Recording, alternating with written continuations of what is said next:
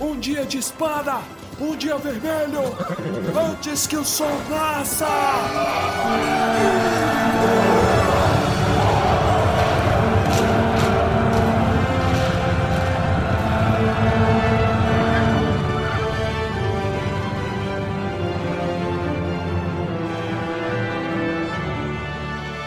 Almares, senhoritas e senhoritas, o meu nome é Pedro. O meu nome é Tonga. Tonga? Você tá, você tá cheio de óleo no seu corpo? Não, é porque a menina lá não pode se chamar Eslováquia, então eu posso me chamar de Tonga. eu sou bósnio-herzegovino. Você não merece nosso respeito, Torres. E o meu nome é Cássio. Olha, puxando o tapete do Baez. Tá vendo? Estamos com um convidado muito especial hoje, substituindo o Baessa que foi comido por grilos em Baessa ainda não chegou de viagem, então ele não vai gravar conosco hoje.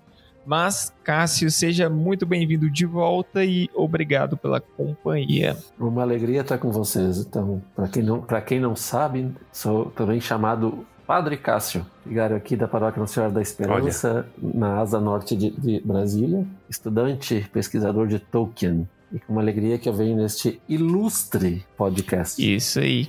E rendeu pra gente um dos melhores episódios que esse podcast já teve. A última vez que o Padre Castro esteve aqui foi para falar sobre Papai Noel, no episódio número 70, Histórias e Cartas de Papai Noel. Recomendo muito, é uma delícia para você aprender um pouco de história e um pouco sobre Tolkien também de quebra. E para mim é uma alegria estar no episódio 101 de vocês, depois que eu escutei o episódio 100 e de verdade parabenizar, foi fantástico esta, este encontro uhum. com César e com, com Ronald. E excelência, gosto disso. A gente só recebe gente, gente da hora aqui, padre. E já fica sabendo. Exatamente, aqui, Chefskis. Vamos então pro episódio, porque tá na hora de voltar pro Retorno do Rei. Tava não morrendo de saudade. Não vamos no episódio, não, porque primeiro nós vamos pro momento. Esqueci o nome, Palantir. Momento Palantir. Podia fazer um, uma edição do Tietchan com um grilo no fundo, né? Momento Palantir.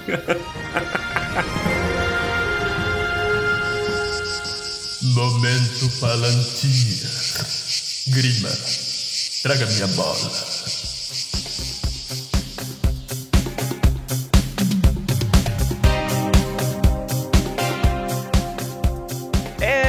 Então, senhoras e senhores. Vocês estavam com saudade do momento Palantir? Sim? Sim. Não? Não? Não me importa, vai ter do mesmo jeito. Você tá com uma voz esquisita, Pedro. O que foi que aconteceu? É, eu estou com o microfone ruim agora neste momento.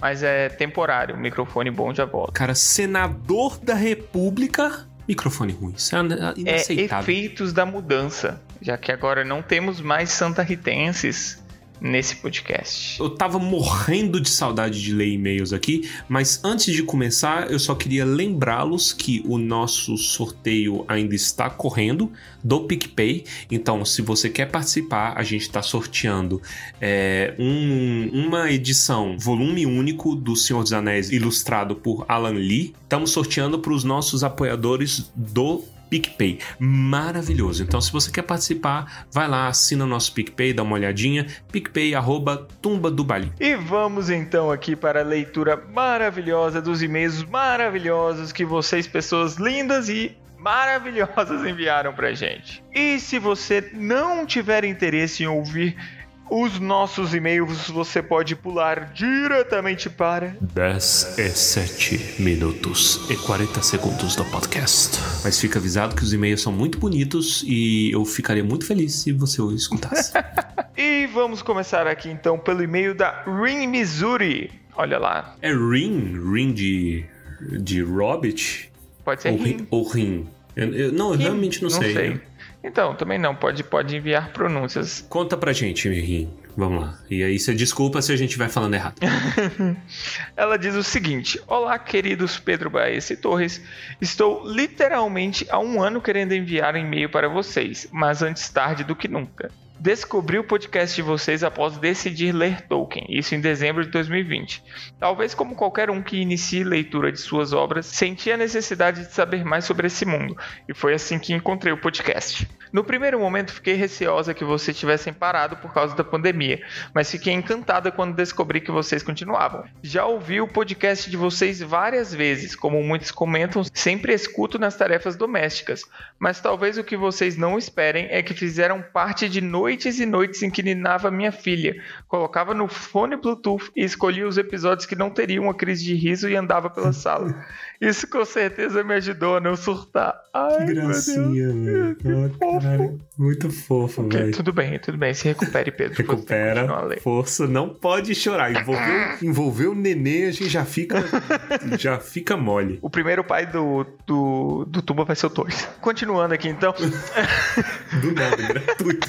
gratuito. O pai do Tumba. Acho impressionante a evolução de vocês durante esses anos, bem como a escolha de participantes. Armando, Jorge, Jorge, Saul, Giovanna, especial The Witcher. Ah, tá. O Pedro Volterra, a Rafa. As meninas do especial de Harry Potter, Veves Nanda, Unidade Única. Enfim, todos que já participaram. É maravilhoso ver o progresso de vocês, de ouvir em um episódio Torres comentar que gostaria de gravar com Cristina Casagrande e depois ver esse desejo realizado. É verdade, cara. Eu, eu não lembro quando foi isso. Falou lá no início. Olha, a gente tá aqui com o projeto de trazer Cristina Casagrande. Aí dá uns, uns cinco meses, sei lá, quatro, cinco meses. Olha lá. Fiquei empolgada quando vocês fizeram uma live com o Tolkien Talk. Acompanho o trabalho deles também e ver vocês reunidos foi muito bom. Saber um pouco sobre a produção, sobre vocês. Enfim, só gostaria de agradecer pelo excelente trabalho e espero ansiosamente pelo seu retorno. Beijos e abraços. PS, não poderia deixar de faltar um PS, mas fiquei surpreso ao saber que vocês três editam e claramente dá para perceber a paixão que o Torres tem pela dramatização. Isso mesmo, Torres é apaixonei. Ah, eu vou. não é por nada não, mas eu sou apaixonado mesmo. Eu sou tão amante da dramatização que eu tava reouvindo a dramatização do Telden cavalgando e eu arrepiei tudo. Então... é porque deu muito trabalho. Eu lembro da dor que foi, velho. Aí, puta, pra achar os efeitos, pesquisar os negócios, muito massa. Mas é isso, tamanho do trabalho. Rim ou Rim muito obrigado pelo seu e-mail, sério, muito, muito, muito fofo. Não tem preço receber uma mensagem dessas. Tem mais e-mail, tem mais e-mail. Vamos lá, vamos lá. o próximo e-mail. O próximo e-mail, vamos ler aqui da Ana Cláudia.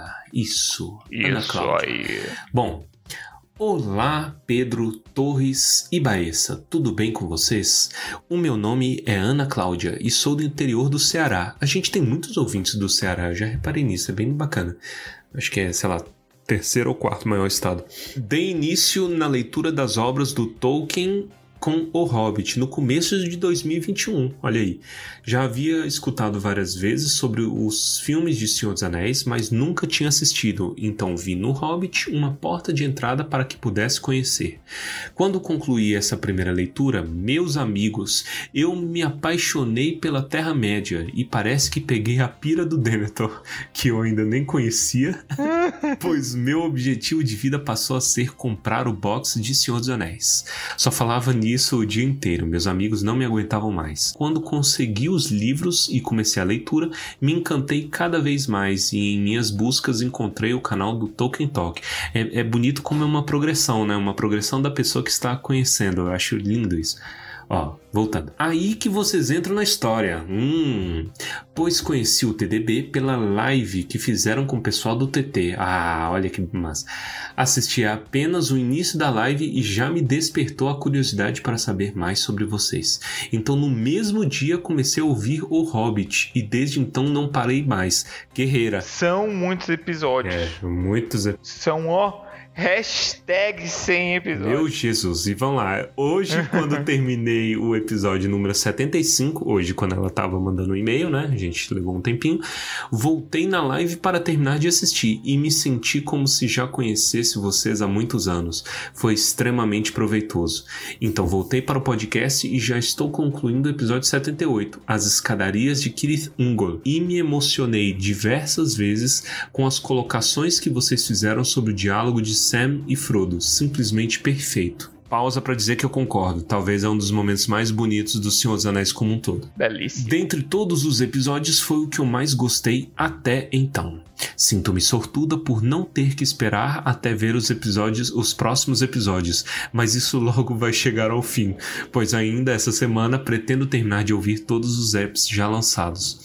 Estou bastante ansiosa para darmos início ao Silmarillion. Foi minha primeira leitura esse ano e eu amei muito. Quero demais ouvir os comentários cretinos extremamente sucintos de vocês. Vai ser hilário. então, tô me torcendo, loucura do Silmarillion. Desejo a vocês todo o sucesso do mundo e que a amizade de vocês nunca acabe, pois ela é todo o encanto das obras de Tolkien recaídas sobre vocês. Olha que lindo! Que frase, hein? Que isso! É difícil imaginar vocês sem estarem juntos. Concordo. É tão inimaginável quanto Mary e Pippin ficarem felizes ao se separarem, ou Sam deixar o Frodo na mão. Totalmente inconcebível. Não parem com o TDB, pois, pois ele vai além de um podcast. É amizade, companheirismo, sintonia e amor com seu mais puro significado. Meu Deus! Parabéns! Que a luz de Arendil esteja sempre com vocês. PS, de lei, né? Tem que ter. A galera tá muito mal acostumada. Tá! Ainda estou no quinto especial de HP, mas estou gostando bastante. A Verus e a Fernanda são convidadas incríveis. Fica aí um abraço para as meninas. PS2. Achei fofo o Baessa todo nervoso na live do TT. Nem parece que é todo zoeira quando estou sabendo de vocês três. ele é assim. ele é assim, é porque ele fala que ele tem que ouvir hum, nesse botou, momento. Bota, bota a roupa de gala, vira outra pessoa, que é isso. Exatamente, se transforma. Todos nós, eu uso meu nome de verdade. Ó, PS3, vocês são o melhor trio que já vi, simplesmente perfeitos juntos. Obrigada por tornarem meus dias mais felizes. Que que é isso? Aqui vemos que, assim como Tolkien, tem um problema com despedidas. Então vou dizer apenas um tchau e até a próxima para que não me prolongue demais. Namarie, Lin lindíssimo seu e-mail. Quer comentar, Pedro? Muito fofo. Que, que frases maravilhosas, gente. não consigo escrever desse jeito, não, que é isso. Arrepia-me a epiderme. Muito bom saber que significa muita coisa aí para vocês e que a gente tá ajudando, né, de, de alguma forma com as vossas vidas. Forte uhum. abraço, Ana. E tamo junto. Vamos aí, daqui a pouco você entra no, no clube, do, clube da quinzena né? Mas o conteúdo só vai melhorar. Próximo e-mail. Próximo e-mail não é o e-mail e veio pelo Instagram. Vamos ver aqui então Marina Galeazzo. Ela diz o Galeazzo. seguinte. Olá, meninos. Ela diz o seguinte. É. Olá, meninos! O episódio dessa semana está fantástico. Inclusive, que já ouvi duas vezes para conseguir absorver todo esse conteúdo. Eu só conheci, entre aspas, Tolkien ano passado, lendo com a Bia e o Bruno. E comecei a ouvir o Tumba depois de cada capítulo e tem sido uma experiência incrível. Olha, alguém que consome o Tumba como ele foi prescrito. A maioria do, a maioria do pessoal é, lê o livro inteiro, depois ouve os capítulos inteiros. É, não é, mas funciona. Ainda bem que funciona, né? Se funcionar Sim, só de um jeito. Ainda bem que funciona. Né? É, ainda bem. Então dá certo. Inclusive, gostei tanto que já acabei de ler O Senhor dos Anéis e até o Silmarillion. Depois desse episódio, já fiquei com vontade de ler alguns dos outros contos. Obrigada por compartilharem tanto conteúdo e muitas risadas. Abraços. Abraços, Marina. Valeu. Valeu, Marina. Muito bom saber que estamos ajudando na leitura e que dá para ouvir capítulo a capítulo. Isso é importante saber também. Isso, isso, com certeza. Eu acho que ajudou muito também pelo projeto da Bia, né? Para quem não sabe, a gente tá participando junto com a Bia, que gravou aqui com a gente já os últimos especiais do Relíquias da Morte, e ela tá com um projeto de leitura. Agora eles estão entrando em Retorno do Rei, né? Então, como tem muita gente ali que não conhecia Tolkien, que tá pegando do zero, muita gente encontrou consolo no túmulo e falou assim: olha que bacana tal. Né? E, e ajudando a leitura que enriquece também. E é uma tá sendo um ótimo experimento também participar disso. Recomendo sempre aí a galera para quem puder participar das lives, fazer parte também do grupo, participa, dá uma olhada no projeto deles da Bia e do Bruno, que é sensacional e tem muitas risadas lá também. Isso aí. Isso. Vamos pro último e-mail? Hoje tá rico. O nosso último recado aqui é do Gustavo Queiroz, que me mandou aqui já tem algum tempinho, a gente tá podendo ler agora na neste episódio. Rapazes, vocês são tops. Acompanho desde o ano passado no Spotify e vocês não fazem ideia de como me ajudaram a enfrentar um terrível desânimo que passei. Lembro nitidamente que minhas manhãs indo para o serviço eram horríveis de tão abatido que eu estava na minha vida pessoal. Eu te entendo, cara, tamo junto. Encontrei o podcast de vocês por acaso relendo os livros do Senhor dos Anéis e desde então tem sido minha ajuda. Continuem produzindo. Sei que não deve ser fácil, mas o conteúdo de vocês é excepcional. Obrigado por proporcionarem essa experiência de vocês com o legendário do mestre conosco. E espero ansiosamente pelas leituras e resenhas em podcast no livro do Silmarillion. Foi mal, sou ansioso. Eu entendo. Pô, ainda mais que esse hype aí da, da, da série, né? Inclusive lançou um trailer do Super Bowl ontem, para quem está ouvindo esse podcast hoje. Eu não sei o que, que vai ah, ter. Ah, é verdade. Então, é, aqui é o Guilherme do passado. Estamos gravando antes. Exato, uma merda. Ó, é por isso que a gente atrasou o Plantumba, tá? Então, só para falar, porque como o Plantumba lançaria hoje, a gente já ia lançar com informação defasada.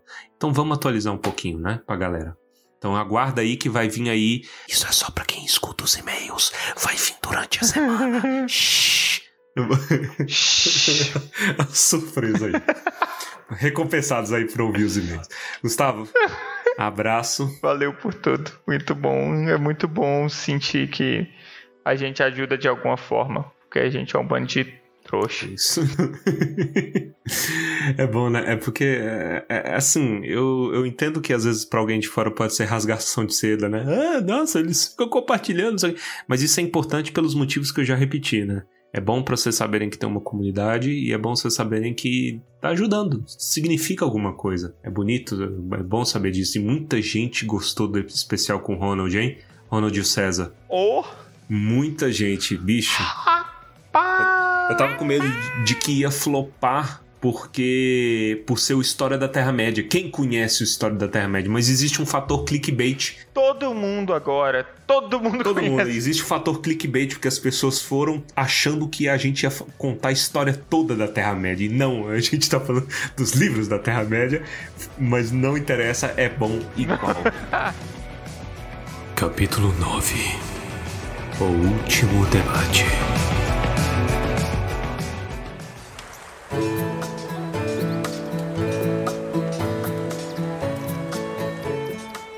Eu queria pontuar aqui que eu não lembro mais do capítulo, porque tem mais de um mês que eu li.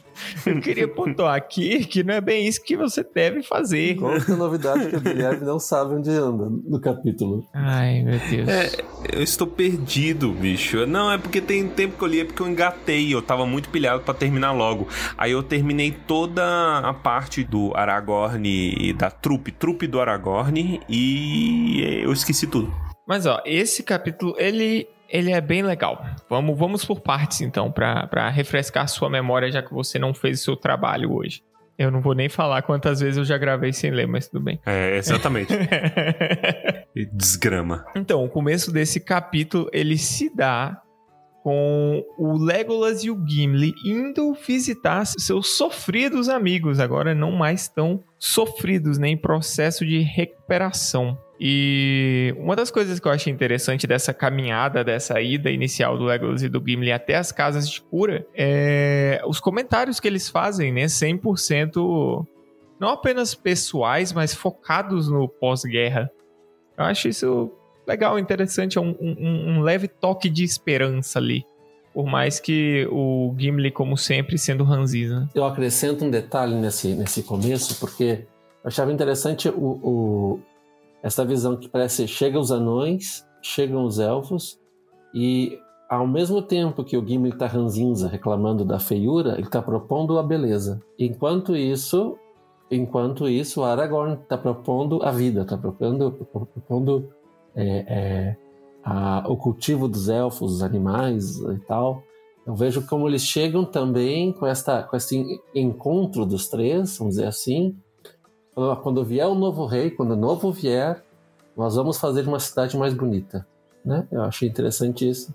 Quando Aragorn for rei, nós vamos transformar a cidade. Já tá fazendo o plano de governo. pois é.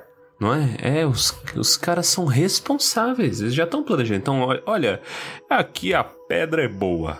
O, o Gimli falando. Aí o Legolas assim, escuta, mas tá precisando das árvores, precisa de um verde aqui, né, bro? Aqui, aqui é só pedra, pedra demais. E é bom que cada um vai inserindo os dedinhos da própria cultura, né? Isso que eu acho a beleza. Não tá nenhum preocupado em dizer, olha, tua cultura é feia, mas é vamos acrescentar e, como você falou, vamos fazer o plano de governo aí do novo rei e fazer uma cidade mais bonita. Né? Acho bacana isso, que cada um leva aquilo que tem. A arquitetura, o trabalho, a, a, o artefato da mão do, dos, dos anões, ou anãos, como vocês preferirem, e o cultivo dos elfos da vida, dos animais, das plantas, dos passarinhos, ele fala dos passarinhos e tal.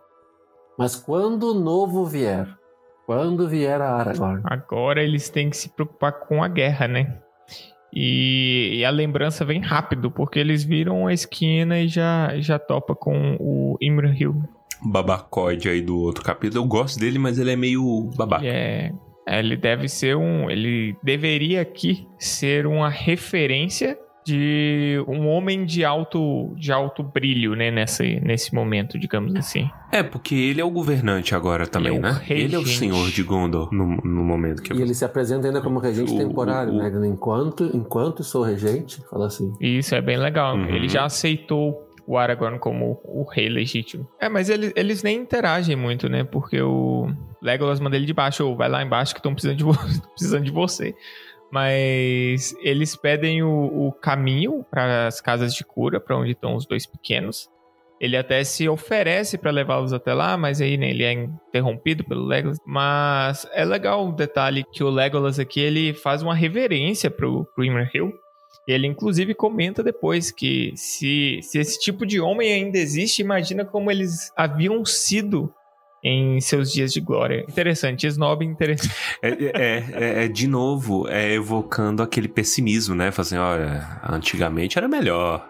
Antigamente os caras eram do material mais duro, carro carro batia e arregaçava os postes. Hoje em dia, cara, você chuta um carro e se amassa o para-choque do, do carro inteiro. Então o material hoje é bem complicado. Os carros feitos de papel. Obsolescência programada dos homens. Mas tem uma parada muito bacana, né? Porque, de novo, é, talvez os momentos em que os livros mais brilham é quando tem o choque de cultura, né? E aqui a gente tá tendo choque de cultura do Gimli e do Legolas mais uma vez. Em que sentido? Sentido. É eles falando sobre os homens. O Gimli fala um pouco da decadência dos homens, né? Fala assim, ó, as coisas que os homens começam é tudo assim, os caras começam pilhado, mas aí dá ruim ali no meio, vem uma praga no verão, geada na primavera e as promessas dos homens fracassam.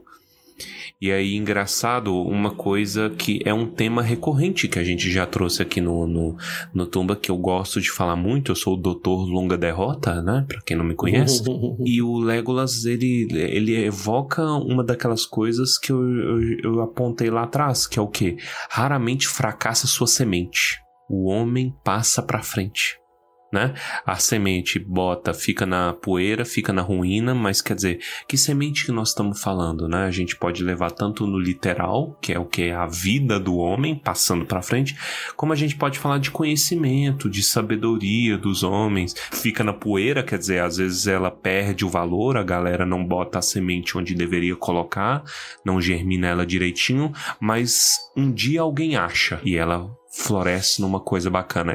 Isso, inclusive, é um presságio bacana para um dos probleminhas do final do livro, que é a árvore branca, né? Olha aí. Evoca um pouquinho, é um presságio bacana dessa coisa da árvore branca, que ela meio que condensa em si essas questões aí de vida e de linhagem, futuro e esperança. Agora tem um detalhe que eu achava interessante, tô, tô procurando isso da semente, porque ele fala, ele fala, fala bonito, fala bonito da terra, da semente que morre na terra, que se desfaz. Acho que é isso que ele diz. Então, de fato, de um lado, o Gimli vai olhar para as pedras e Legolas está olhando os homens. Então, essa a decadência que vai se manifestando aqui, eu não vejo só decadência, mas eu vejo também um, um, um, uma, uma elegia, uma ode, uma, uma evocação dos antepassados como grandes pessoas, não? E aí quando, fala do Irlandril, ele fala dos antepassados como de uma grande, fala do povo de Dirondel. Ele faz essa evocação de, ser um, de ter um grande passado.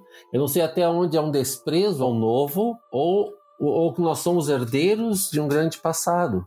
Porque, no fundo, é impossível falar do passado de hoje. Quando gente, hoje eu, eu, eu olho para trás, vejo na minha infância digo, os desenhos da minha época eram muito melhores, por exemplo. E não era. E não era. Mas tinha um sentido. Vamos assistir He-Man. No final do He-Man sempre tinha lá uma mensagem bonita, tal, que a gente vai aprender nisso aqui, moralizante até os olhos virar. Mas, né, a, a violência era contida, não tinha ninguém que cabelo, cabelo voando cabeça, sangue por todo que é lado. Então, tinha, tinha uma beleza, né? Tinha uma história. E eu vou percebendo assim, é muito difícil dizer que o meu presente é decaído, sabendo que o meu presente vem de, vem de um passado. Então eu acho que isso, essa relação do presente e do passado, a relação com a história, a história da, da pessoa que ele está, ou a história do povo que ele está representado, eu acho que como é importante a gente ter isso presente, a história de um povo. E eu vou percebendo que hoje a gente nega a história, né? Vamos, vamos, tirar essa parte, vamos tirar parte aqui que é meio ruimzinha. Ou então hoje nós somos o mal porque nós decaímos. E a verdade é que sim, se a nossa cultura hoje está decaída, querem chamar assim, pensando mesmo como cultura nacional, é, pelos expoentes e pelos. Outro dia assisti um programa, não vem ao caso qual, mas era de premiação musical aí, nacional e dizia aqui é um, um, ícone da música brasileira. E eu cocei a cabeça e pensei, ai meu Deus do céu, né? E não estou dizendo que não é, é, é, uma representação de muita gente que gosta disso, mas daquela música em si. Mas eu vou insistir que, de fato, enquanto construção musical, enquanto complexidade de notas, de acordes, de, né, de letra também, que é um horror, mas tá bom, é, de fato, existe uma decadência aqui, e claro, se um antropólogo dizer isso, não vai ser nem melhor nem pior, né? O antropólogo vai dizer que é simplesmente uma cultura. Mas a gente pode dizer sim, analisar, vamos dizer assim, os elementos formais da música e dizer que esse é melhor ou que é pior. Entro nisso porque eu pensava nessa questão de até onde a gente, enquanto brasileiro, até onde o povo que naquela época morava em Minas Tirith, era um povo decadente de fato, né? Ou, ou, será que não era um povo simplesmente que herdeiros de uma grande, de uma grande dinastia que depois foram mal governados, vamos dizer assim, ou governados por regentes e não pelo rei, de um jeito ou de outro perderam um pouco a sua identidade.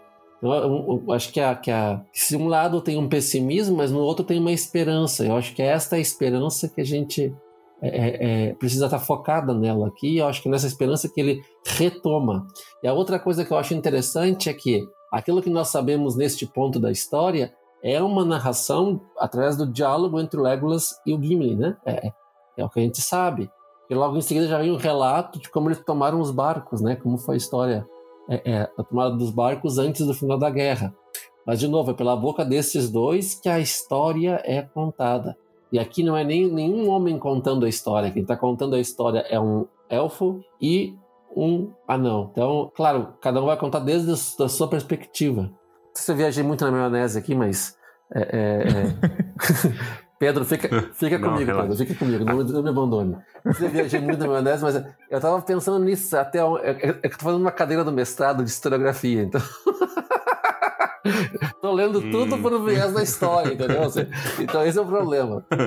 Mas isso, isso é uma coisa, por exemplo, sempre que eu vejo muito a galera falando, por exemplo, isso é muito comum hoje em dia. Muitos vídeos viralizam no YouTube principalmente, e isso já é uma coisa de, de, de, mais de década talvez, porque geralmente é alguém falando o que uma massa quer ouvir. Então, tipo assim, alguém chega e fala assim: "Ei, galera, tudo que existe hoje é horrível. É tudo, entendeu? Tudo é uma decadência. Tudo é um negócio. E às vezes eu fico com soninho com essa, dessas coisas. Eu não gosto muito. Apesar de certas vezes, frequentemente, ter fundos de verdade. As pessoas têm razões, mas não têm razão nesse ponto. Por quê? Porque geralmente ela tende a te evocar um desespero. Está tudo decadente, tudo morto, não sei o que, não sei o que. Isso falando de Tolkien é complicado, porque às vezes a gente lê no Tolkien a gente tende a achar que ele é giga uhum. pessimista. Até eu costumo falar isso, assim, olha, ele é muito pessimista, o mundo é uma eterna decadência, não sei o que. É... Eterna derrota. É uma eterna derrota, a longa derrota. Olha, é de muitos pontos, mas nem tanto. Existe aquela esperança do amanhã e da evolução. E olha, e o conhecimento reaparece em horas inesperadas. Então ele não, ele não morre. E aqui tá a chave hermenêutica do Tolkien. Manda. Que aí é o catastrófica, não? Que é sempre esta a, a eterna queda. Por quê? Porque é eterna o eterno ressurgimento. É neste ponto que eu vou dizendo que ele diferencia. Ele não é simplesmente fatalista. Mas não, ele está aqui falando: olha, de fato, aqui perdeu o brilho, porém podemos reconquistar, existe uma esperança. Ó, quem se lembrar lá do episódio do Espelho da Galadriel falando, eu, eu falava que existiam múltiplas pequenas derrotas né, na história em uma escala micro e macro. Você quer trazer um exemplo, já que está muito em voga e, e é esse tipo de discussão? Rapidinho trazer esse exemplo contextualizando: vacina. Por exemplo, a galera discute hoje, eu tava vendo uma discussão recentemente, por que que rico não gosta de vacina? País rico, primeiro mundo. Por que que os caras, por que que tendência anti-vax é tão forte lá. Nem se tratando de Covid. Às vezes, né? Tipo, cara, o que mais tem é documentário de cara maluco. Por quê? Porque os caras erradicaram uma doença e as gerações, os idosos hoje, já não lembram mais como é que é ter uma vida ferrada por conta de doença pólio, entendeu? Enquanto que país pobre, por exemplo, guarda esse tipo de conhecimento ainda em si. Nossos idosos lembram o que, que é uma desgraça de você perder três filhos, três irmãos, entendeu? Por conta de doença evitável. E aí de repente chega a vacina e a galera, uh! Então é por isso que a gente aceita muito, tende a aceitar muito esse tipo de coisa em países. Isso é só para ver como é que vocês, como é que isso é, é talvez cíclico não seja a palavra, mas é, é um problema enraizado na história da humanidade. O conhecimento ele vai se perdurando, o problema desaparece e aí a galera esquece o tanto que é importante e de repente um falso conhecimento pode entrar no lugar. É um pouco a tragédia que a gente tem vivido nesses tempos de pandemia, só para exemplificar, né? Mas é isso se for destrinchar, vai longe esse negócio. Tem muito tipo de conhecimento humano, social, um monte de coisa que dá para trazer. Filosófico. Filosófico, muita coisa, cara, dá para levar.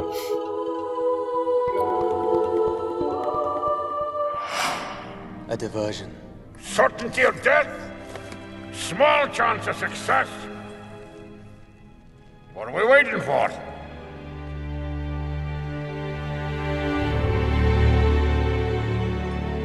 Então, a gente estava falando sobre a conversa entre o Gimli e o Legolas. E aí eles estão. Entra lá o Imrahil, esse senhor aí, que não sei falar o nome dele. Imrahil. Imrahil. É, eu falo Imrahil. Imrahil. Imrahil. Gente, tô com Covid. Não, tô... não, não tô não. Imrahil. É, que bom. Aí ele vai embora. Não, tô de máscara, fique tranquilo, Pedro, não vou te contaminar. É... Aí vem essa conversa do Legolas e do Gimli. Não? essa questão do desânimo e da semente, né, um termo para surgir.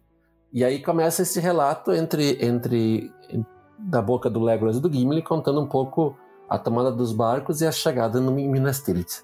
Isso. Aí o Gimli falando da vergonha dele, né? Fala assim, ó, caralho, vocês andaram pela senda dos mortos? Eu ouvi o Aragorn falando, mas ele falou que era, era zica. Aí, você não pilha de contar mais não, Gimli? Ele fala assim, olha, por minha vontade não. Porque lá eu fui exposto à vergonha. E é bom é o, o ego, né? O Gimli, filho de Glóin, que se considera mais corajoso que os homens e mais resistente sob a terra que qualquer elfo. Nojento. Mas não fui, não fui nenhum e nem outro. Mas só ficou por conta da amizade, olha aí, ó. Esse capítulo ele é dividido essencialmente entre aqui o Legolas agora falando da, de como foi, né, a contragosto, e depois da discussão de fato, do debate de fato sobre os, os, os últimos momentos da guerra. É, aqui tem esse início que o Torres comentou, com o Gimli desesperado e triste, porque ele foi completamente abatido né, na viagem. E o, o Legolas, ele dá a esnobada dele, falando que ele não sentiu medo nenhum, então tudo bem. Mas aí ele vai contar um pouquinho porque ele entende. Aqui você já vê, ó, Tolkien ele sabia que fofoca contada pela metade mata o fofoqueiro. Sim. Então, o Legolas falou: Não, vou te, vou te contar um pouquinho pra você não morrer. E aqui a gente tem a descrição do que aconteceu na cavalgada deles pela Senda dos Mortos, né? Depois que eles saem da Pedra Negra e começam a jornada com sendo seguidos e acompanhados pelo exército das sombras lá. Eu acho engraçado uma coisa desse, desse primeiro comentário sobre as sombras, que é o momento em que o Legolas ele identifica que as sombras têm poder, porque ele fala, o Aragorn ele dá ordens e as sombras obedecem. Eu imagino o, o Legolas olhando, admirado, e o Gimli do lado tremendo. Ai meu Deus do céu, o que, que tá acontecendo aqui? É, dois, é os dois extremos, né? As duas reações mais extremas. Um falando, que foda! Gimli dormindo abraçado no, no machado. É. Montado no machado, né? O machado, o cabo do machado maior que ele. Mas o, o Legolas realmente se admirando, né? Fazendo, olha, até as sombras obedecem à vontade dele. Meu Deus. E aí o resto é tipo, é review, ele contando as paradas, só que aí aí o máximo que ele fala é do eles contando sobre os homens de Lamedon, que é tipo, é um, é um vale. Não, não é um vale, na verdade, é um, é um terreno, é uma região ali perto, da, perto das Montanhas Brancas. Né? Só que aí o, o, vocês têm que lembrar do, do lado do cerco de Gondor que muita gente ficou para trás, defendendo as próprias terras, né? Aí o Aragorn vai conquistando essa galera, ele vai eh, trazendo o povo junto, fazendo, assim, ó, beleza, defendi aqui tua terra, vamos logo, que eu tenho pressa. Vem com a gente. Assim, eu só queria dizer uma coisa, que daqui a pouco o Legolas começa a cantar do nada, assim. Pra variar, né? Completamente aleatório, cara. Completamente. eu tava aqui já lendo a canção pra tentar, assim, dizer, nossa, ele fez por isso, mas ele cantou. tipo assim, tá lá, lá, lá, lá. Então, tudo bem. É, e, ele, e ele simplesmente ele canta sem contexto nenhum. Tipo, eles estão falando de alho e o Legolas canta sobre bugalho, velho. Legolas, Legolas, ah, Legolas lá em Lebenin. suspirou e voltando os olhos para o sul, canta baixinho. E aí, na verdade, eu só, eu só posso fazer alguma referência, porque no final fala do vento do mar. Será que talvez seja isso, né? Porque depois esse tema do mar também vai ser um problema pro, pro, pro Legolas. Ele fala que não tinha visto o mar ainda, e aí que vai ver o mar e ter saudade do mar. Então, talvez, talvez, talvez, por isso, mas me parece completamente aleatório essa, essa, essa cantoria aqui do, do Legolas perdido aqui.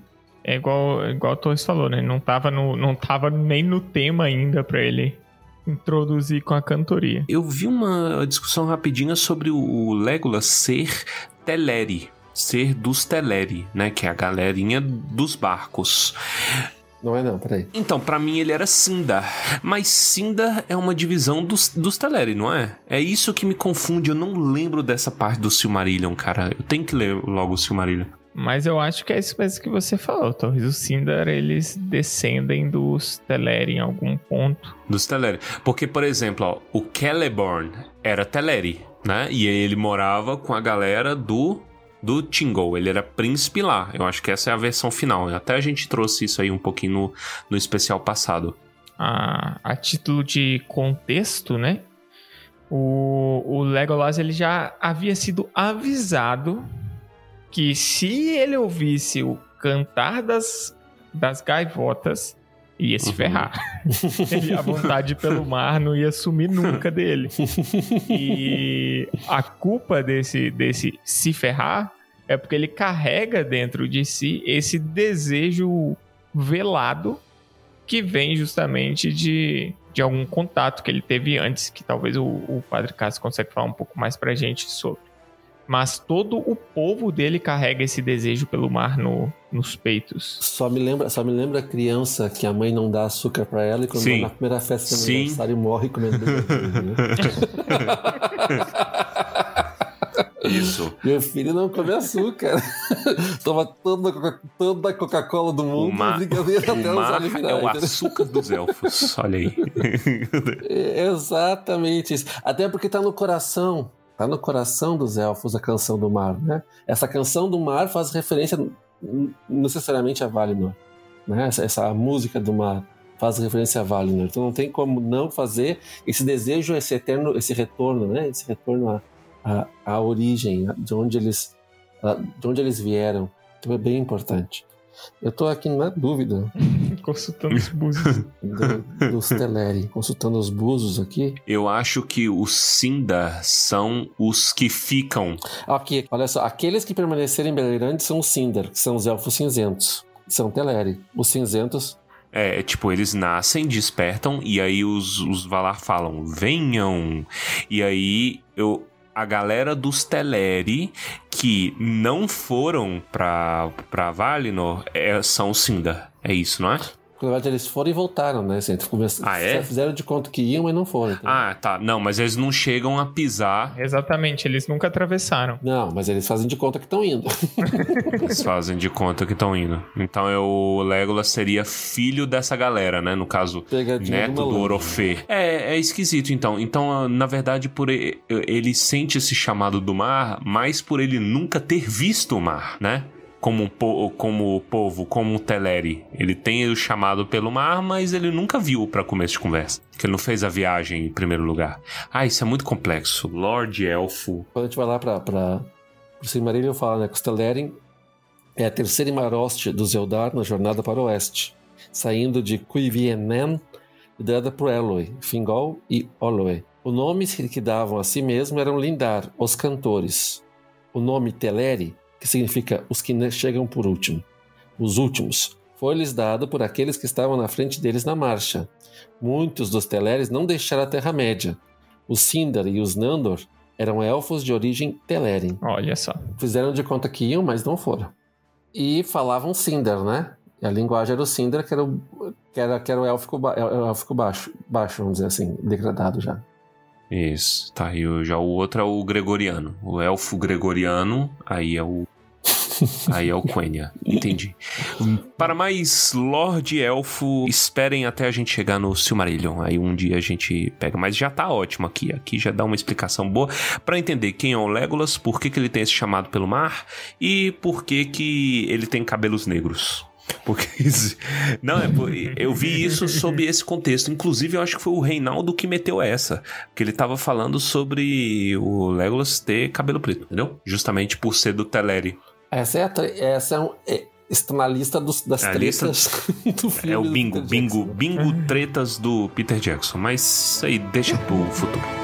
Vamos lá.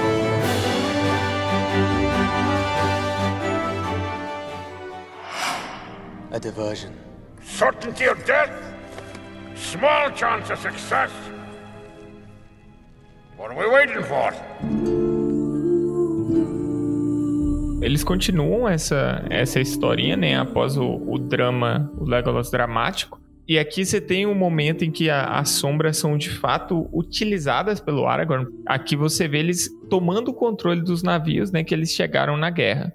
É engraçado porque eles, eles, eles prendem o exército inimigo né, em uma ponta, mas o exército inimigo olha para trás, vê meia dúzia de gato pingado e começa a rir. Você vai matar a gente como com essa sua meia dúzia de gato pingado? Aí o Aragorn faz o, o chamado O, jutsu. Do, o jutsu das sombras. Normalmente Ghibli deitado em posição fetal com o machado na mão. Enquanto o, o exército das sombras faz a limpa no, no barco. E aqui, inclusive, é, o Legolas ele comenta que as lâminas elas brilham, mas que ele não sabe se elas mordem ou não. Mas que foda-se, eles não precisam disso. Eles são mantes de sombra dos infernos. Exa exatamente. O que me chamou a atenção isso dos fantasmas é que, na verdade, a grande lâmina deles era, era o medo, né? É o medo. O medo, o, o, o medo era o que matava todo mundo. E, na verdade, quando eles chegavam, o povo como que se, se apavorava e, do que eu bem entendi, eles nem chegavam a meter a lâmina. O povo já morria de medo de ver os fantasmas. Uhum. Uhum. É, e fala, os mortos não precisam de nenhuma arma além do medo. Quem pulava se afogava, quem pulava na água se afogava e tentava fugir Exato, exato, exato. É como se no meio deles foi gerado grande confusão, né? No final acabavam se matando a si, se matando a si mesmos suicidados. Uhum. é, eu gosto desse detalhe. Todo mundo pulava, exceto os escravos acorrentados aos remos. Pois é, né? Que tormenta que não deve ter sido, né? Imagina os cara... coitados, velho. Exatamente. De todo mundo, eles foram os que mais fuderam, velho. Com certeza. e é bom que depois eles, eles liberam os escravos e fazem eles remar os navios até a guerra, onde eles provavelmente vão morrer. Ó, você tem para onde ir? Não. É, você quer ajudar a gente aí mais? Vai. Bora. Então, beleza. Então, aí depois eu pago o seu psiquiatra, tá? Por conta aí do dano. Foi mal aí, galera. Não conta pra ninguém, não, viu? O famoso é o que a casa oferece. é o que a casa oferece. É o que a casa oferece. De novo, a gente tá falando muito sobre natureza. E nesse comecinho tem muito a natureza no aspecto metafísico, né? Que o, o Legolas começa a filosofar de novo. Fala assim, olha... É, eu olhei pro Aragorn e falei assim: que bichinho foda é esse cara. Você imagina se essa praga tomasse um anel para si. E aí ele entende por que que Sauron o teme. Isso é maneiro, fala assim, ó, porque o seu espírito é mais nobre do que o entendimento de Sauron. Afinal de contas, ele não é um descendente de Lúthien, uhum. né?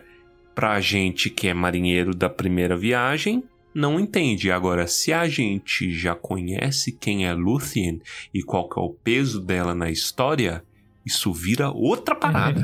é muito maneiro isso. Então, porra, o cara, olha, olha de quem ele é filho, velho. É lógico que o demônio vai temer ele, velho. Porque essa linhagem aí é, é zica. Até porque, vamos, vamos, vamos lembrar, vamos lembrar que esse é o povo que enfrentou Melkor cara a cara, né? Cara a cara. Uhum pensa no peso disso. Que assim, ou seja, ele foi diretamente no mal, lá roubar, né? A família foi lá roubar Silmaril para poder casar. Que coragem, né? E é interessante porque nessa mesma frase ele fala, né? Como Aragorn poderia ter se tornado um senhor grande e terrível com a força da sua vontade. Olha que interessante. Sim. Não, e outra, Sauron lembra na pele o que, que é isso, o tanto que ele é terrível. Afinal de contas, o Isildo deu um cacete de Muay Thai no Sauron, Então ele sabe o que, que é o, o, o, o, jab direto, ele sabe o poder do jab direto aí do, do, do cara, entendeu?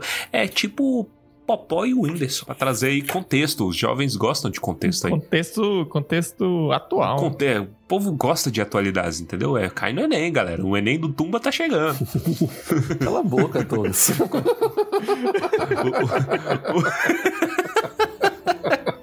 o Enem do Tumba. Meu Deus do céu. A diversion. Certainty of death? Small chance of success. What are we waiting for? E então, né, eles são libertados depois da limpa que os fantasmas fizeram. Eles são libertados pelo Aragorn. E a sensação é descrita como acordar de um sonho. Imagina, você vê trocentas sombras e do nada elas fup, somem num clique. É muito louco isso, cara. Seria visualmente impactante. Agora eu fico imaginando a cara do Mary e do Pippin escutando essa história.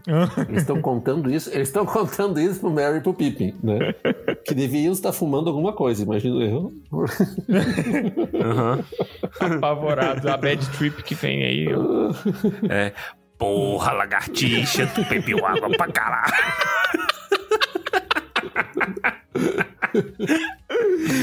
que porcaria.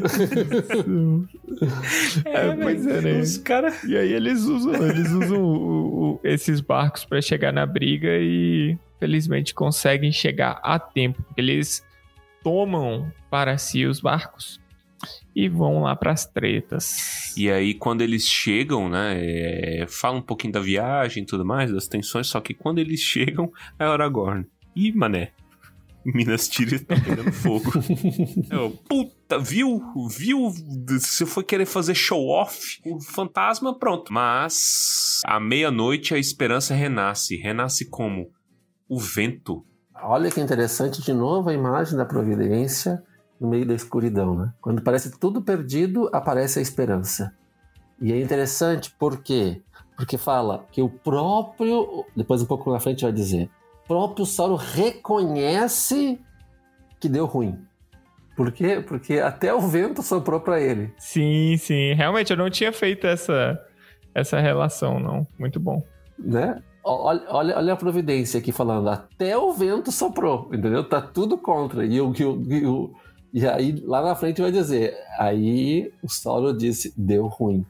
Eu não tô entendendo nada. Cadê o anel? Esse povo tá chegando, o vento tá soprando, deu ruim. Aqui, ergue tua barba, filho de Durin, disse ele, pois assim foi dito: nasce a esperança miúde quando o homem se desilude.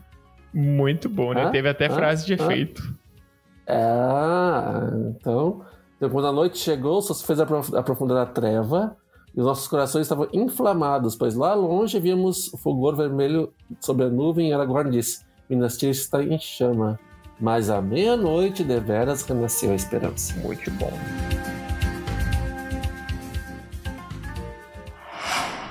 A diversion. Certainty of death, small chance of success. What are we waiting for?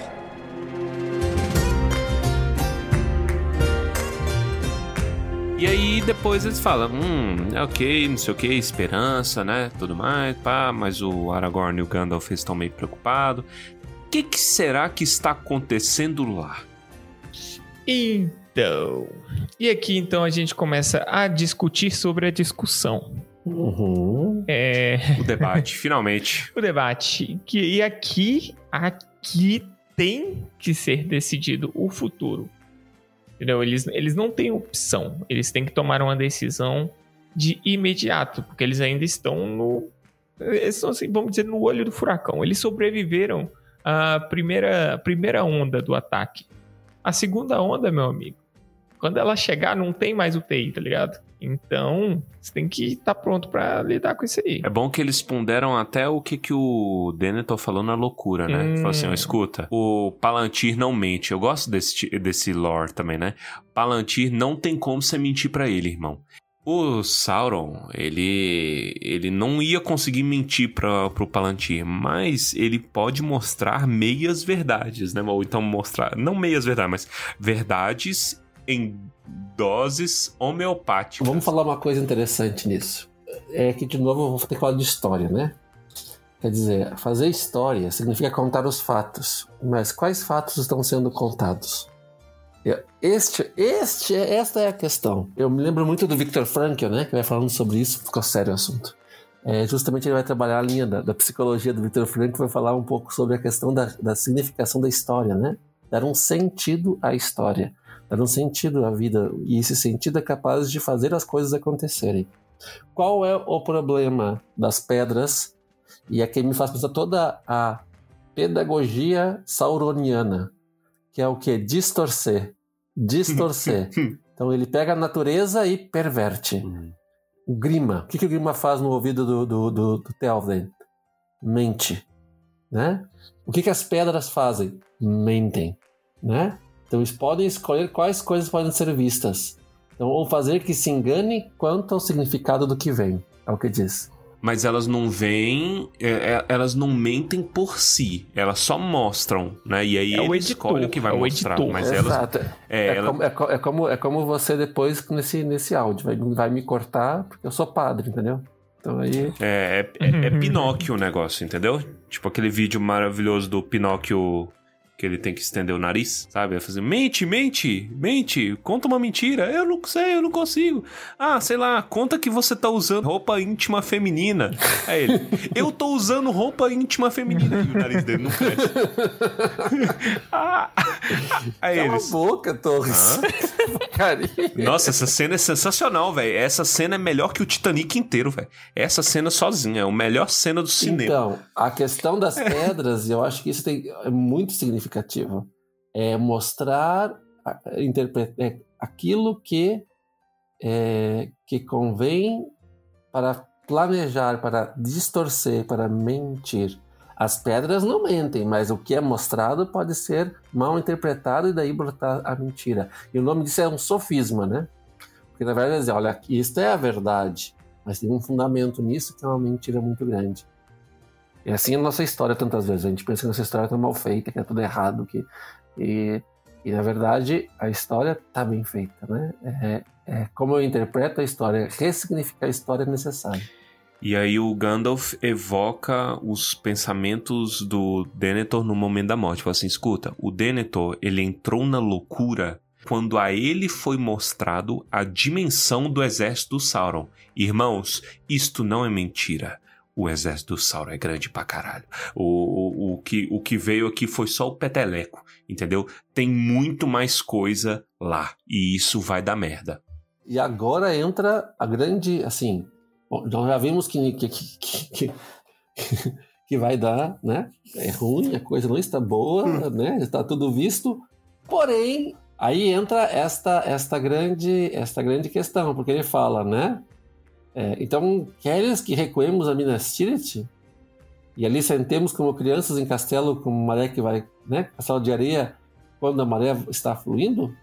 E aí fala: Este não seria um conselho novo, disse Gandalf.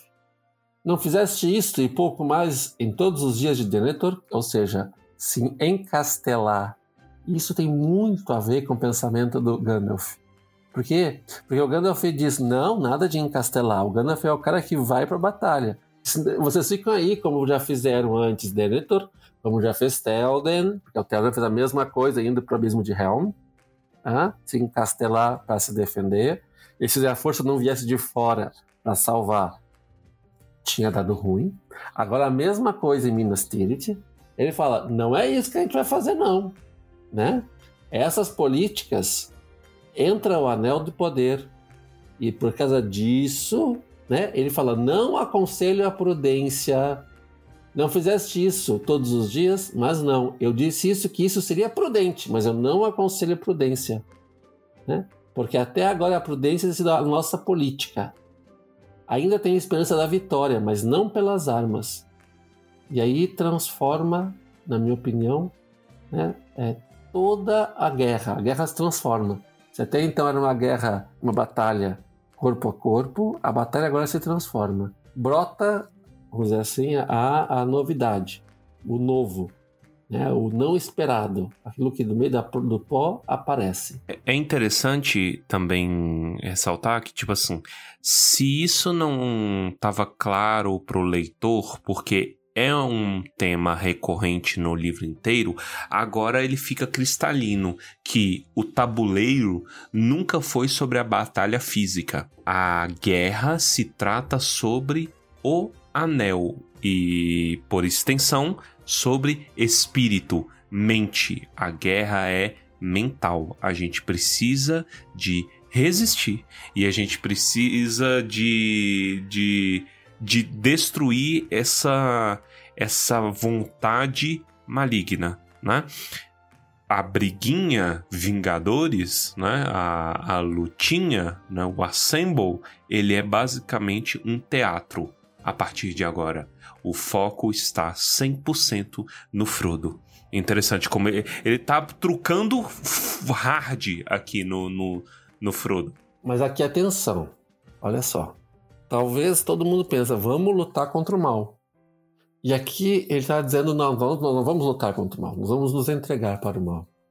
Então faremos, seremos nós um sacrifício diante do mal.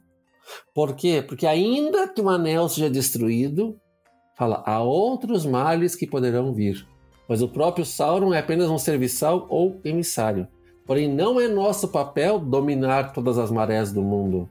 Aí é que está, não é o poder que vai vencer, e sim fazer o que está em nós para o socorro dos anos em que fomos postos, extirpando o mal dos campos que conhecemos, para que os que viverem depois tenham terra limpa para cultivar. Olha lá, a semente apareceu de novo. Ah! A semente apareceu de novo e ele tá retomando a frase mais. É, Pode-se discutir isso, mas eu creio que seja a frase mais famosa dele, que é.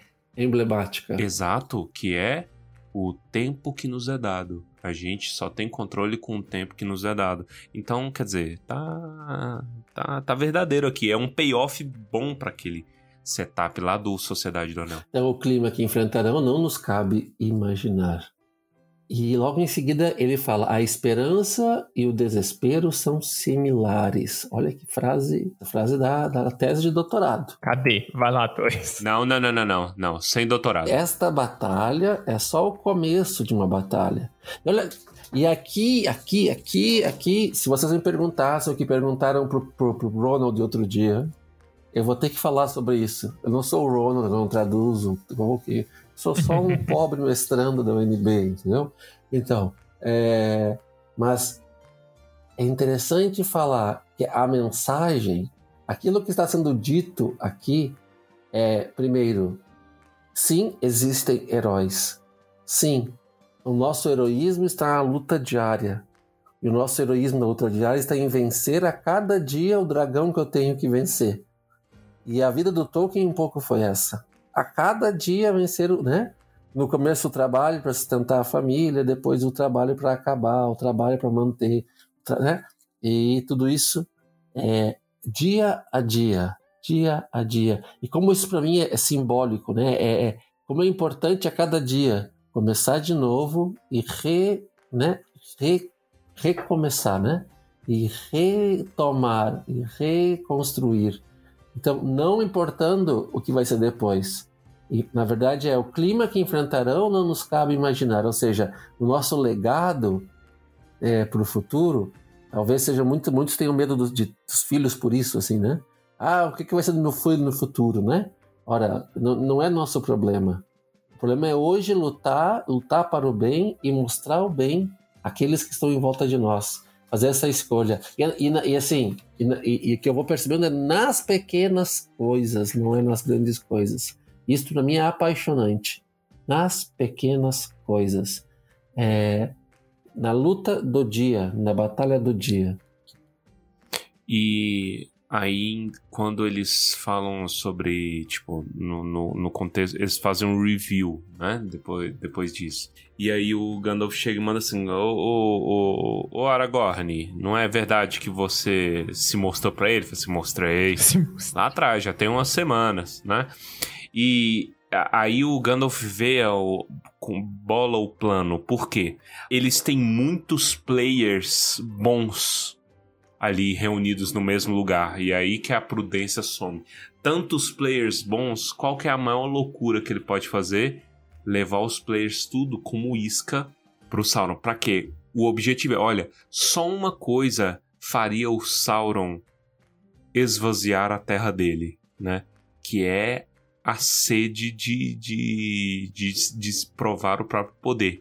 E o Aragorn, até onde o Sauron sabe, o Aragorn tem o anel. Então é tudo, é, é, é o bait perfeito. Inclusive, ele acredita que o anel pode ajudá-lo, né? O Gandalf ele chega a comentar isso em um certo momento, que se eles tentassem atacar tão cedo, é, eles não teriam domínio completo do, do anel e eles teriam rixas internas sobre quem deveria ser o poder.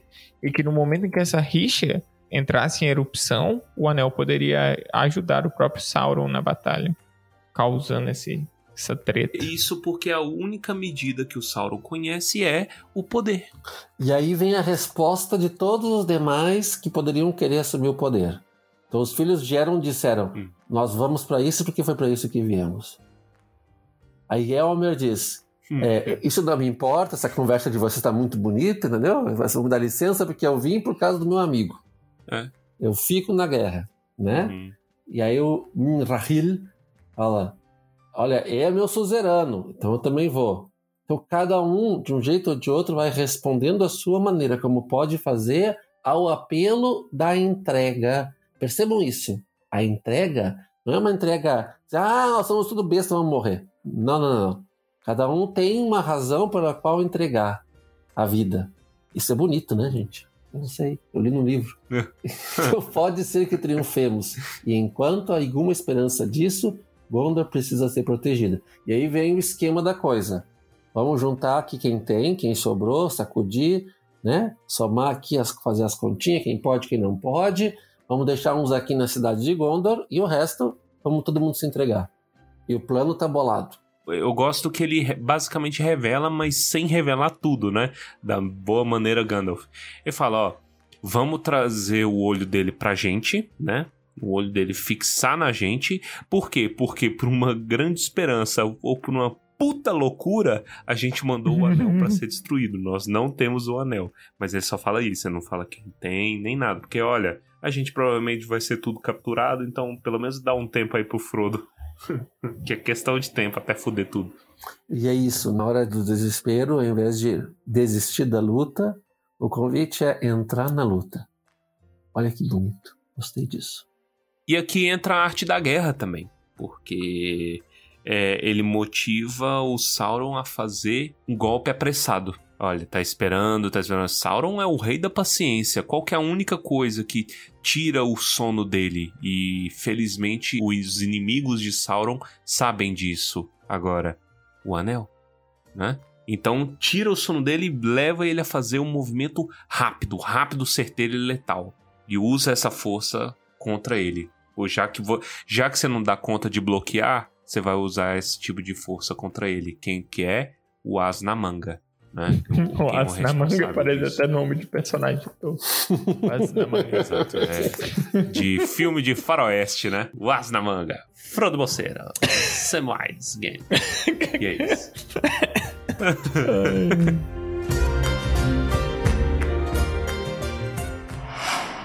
A diversion. Certainty of death? Small chance of success. What are we waiting for?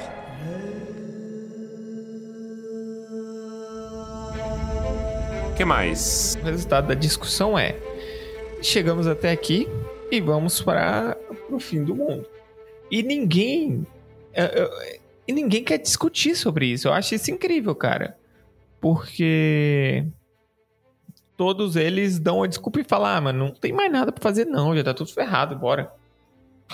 Foi mais ou menos esse o, o rolê. E. Né, então, todos concordam, Elmer, o Imrahil, é, o Imrahil, inclusive, ele, ele diz que considera o Aragorn o rei dele e que o desejo do Aragorn é uma ordem e tal. Durante toda essa discussão, né, tem aquela discussão sobre deixar a cidade desguarnecida. E aqui tem a questão que o Imrahil traz que o portão está destruído. E, e aí? Quem que vai fazer de novo? E eu acho legal o Aragorn já deixando, já deixando claro que se tudo der certo, a gente tem o Gimli, cara. O Gimli vai, vai poder te ajudar.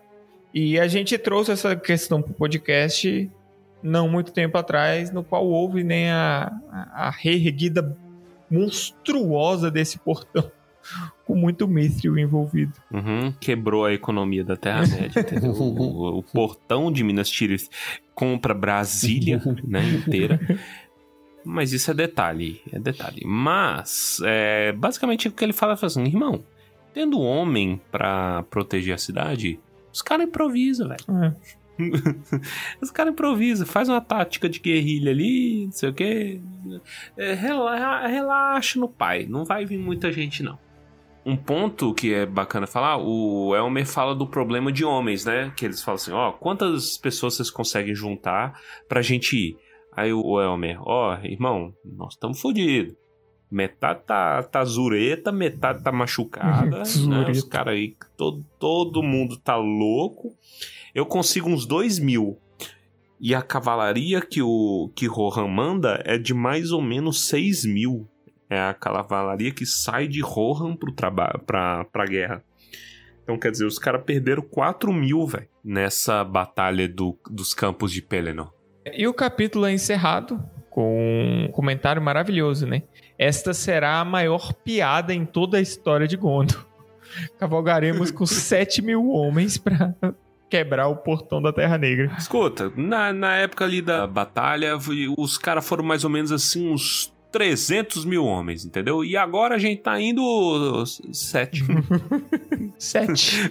pra, é, pra acabar com tudo. Então foi tipo 300 pra dar, dar problema no portão. E agora pra quebrar tudo a gente vai com 7. No final termina com filosofia, né? É, é, ele vai tentar prender o mosquito e retirar-lhe o ferrão. Eu gosto disso.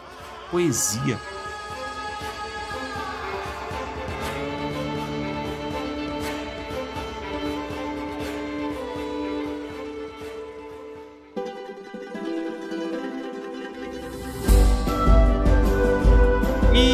Essa dose filosófica, encerramos então mais um episódio de Tumba do Balim.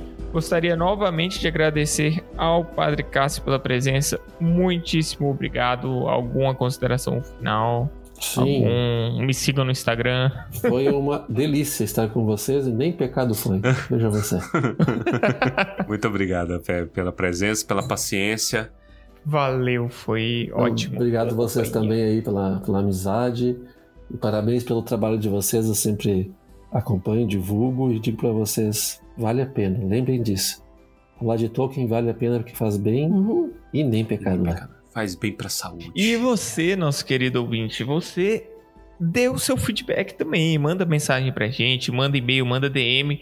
tumbadobalinha.gmail.com.br arroba tumbadobalinha no Instagram tumbadobalinha.com.br Você sabe onde nos encontrar vai lá, nos, no, dê aquela, aquela mãozinha da hora. É, ajude no PicPay, ajude, ajude divulgando, ajude fazendo sinal de fumaça. É isso aí.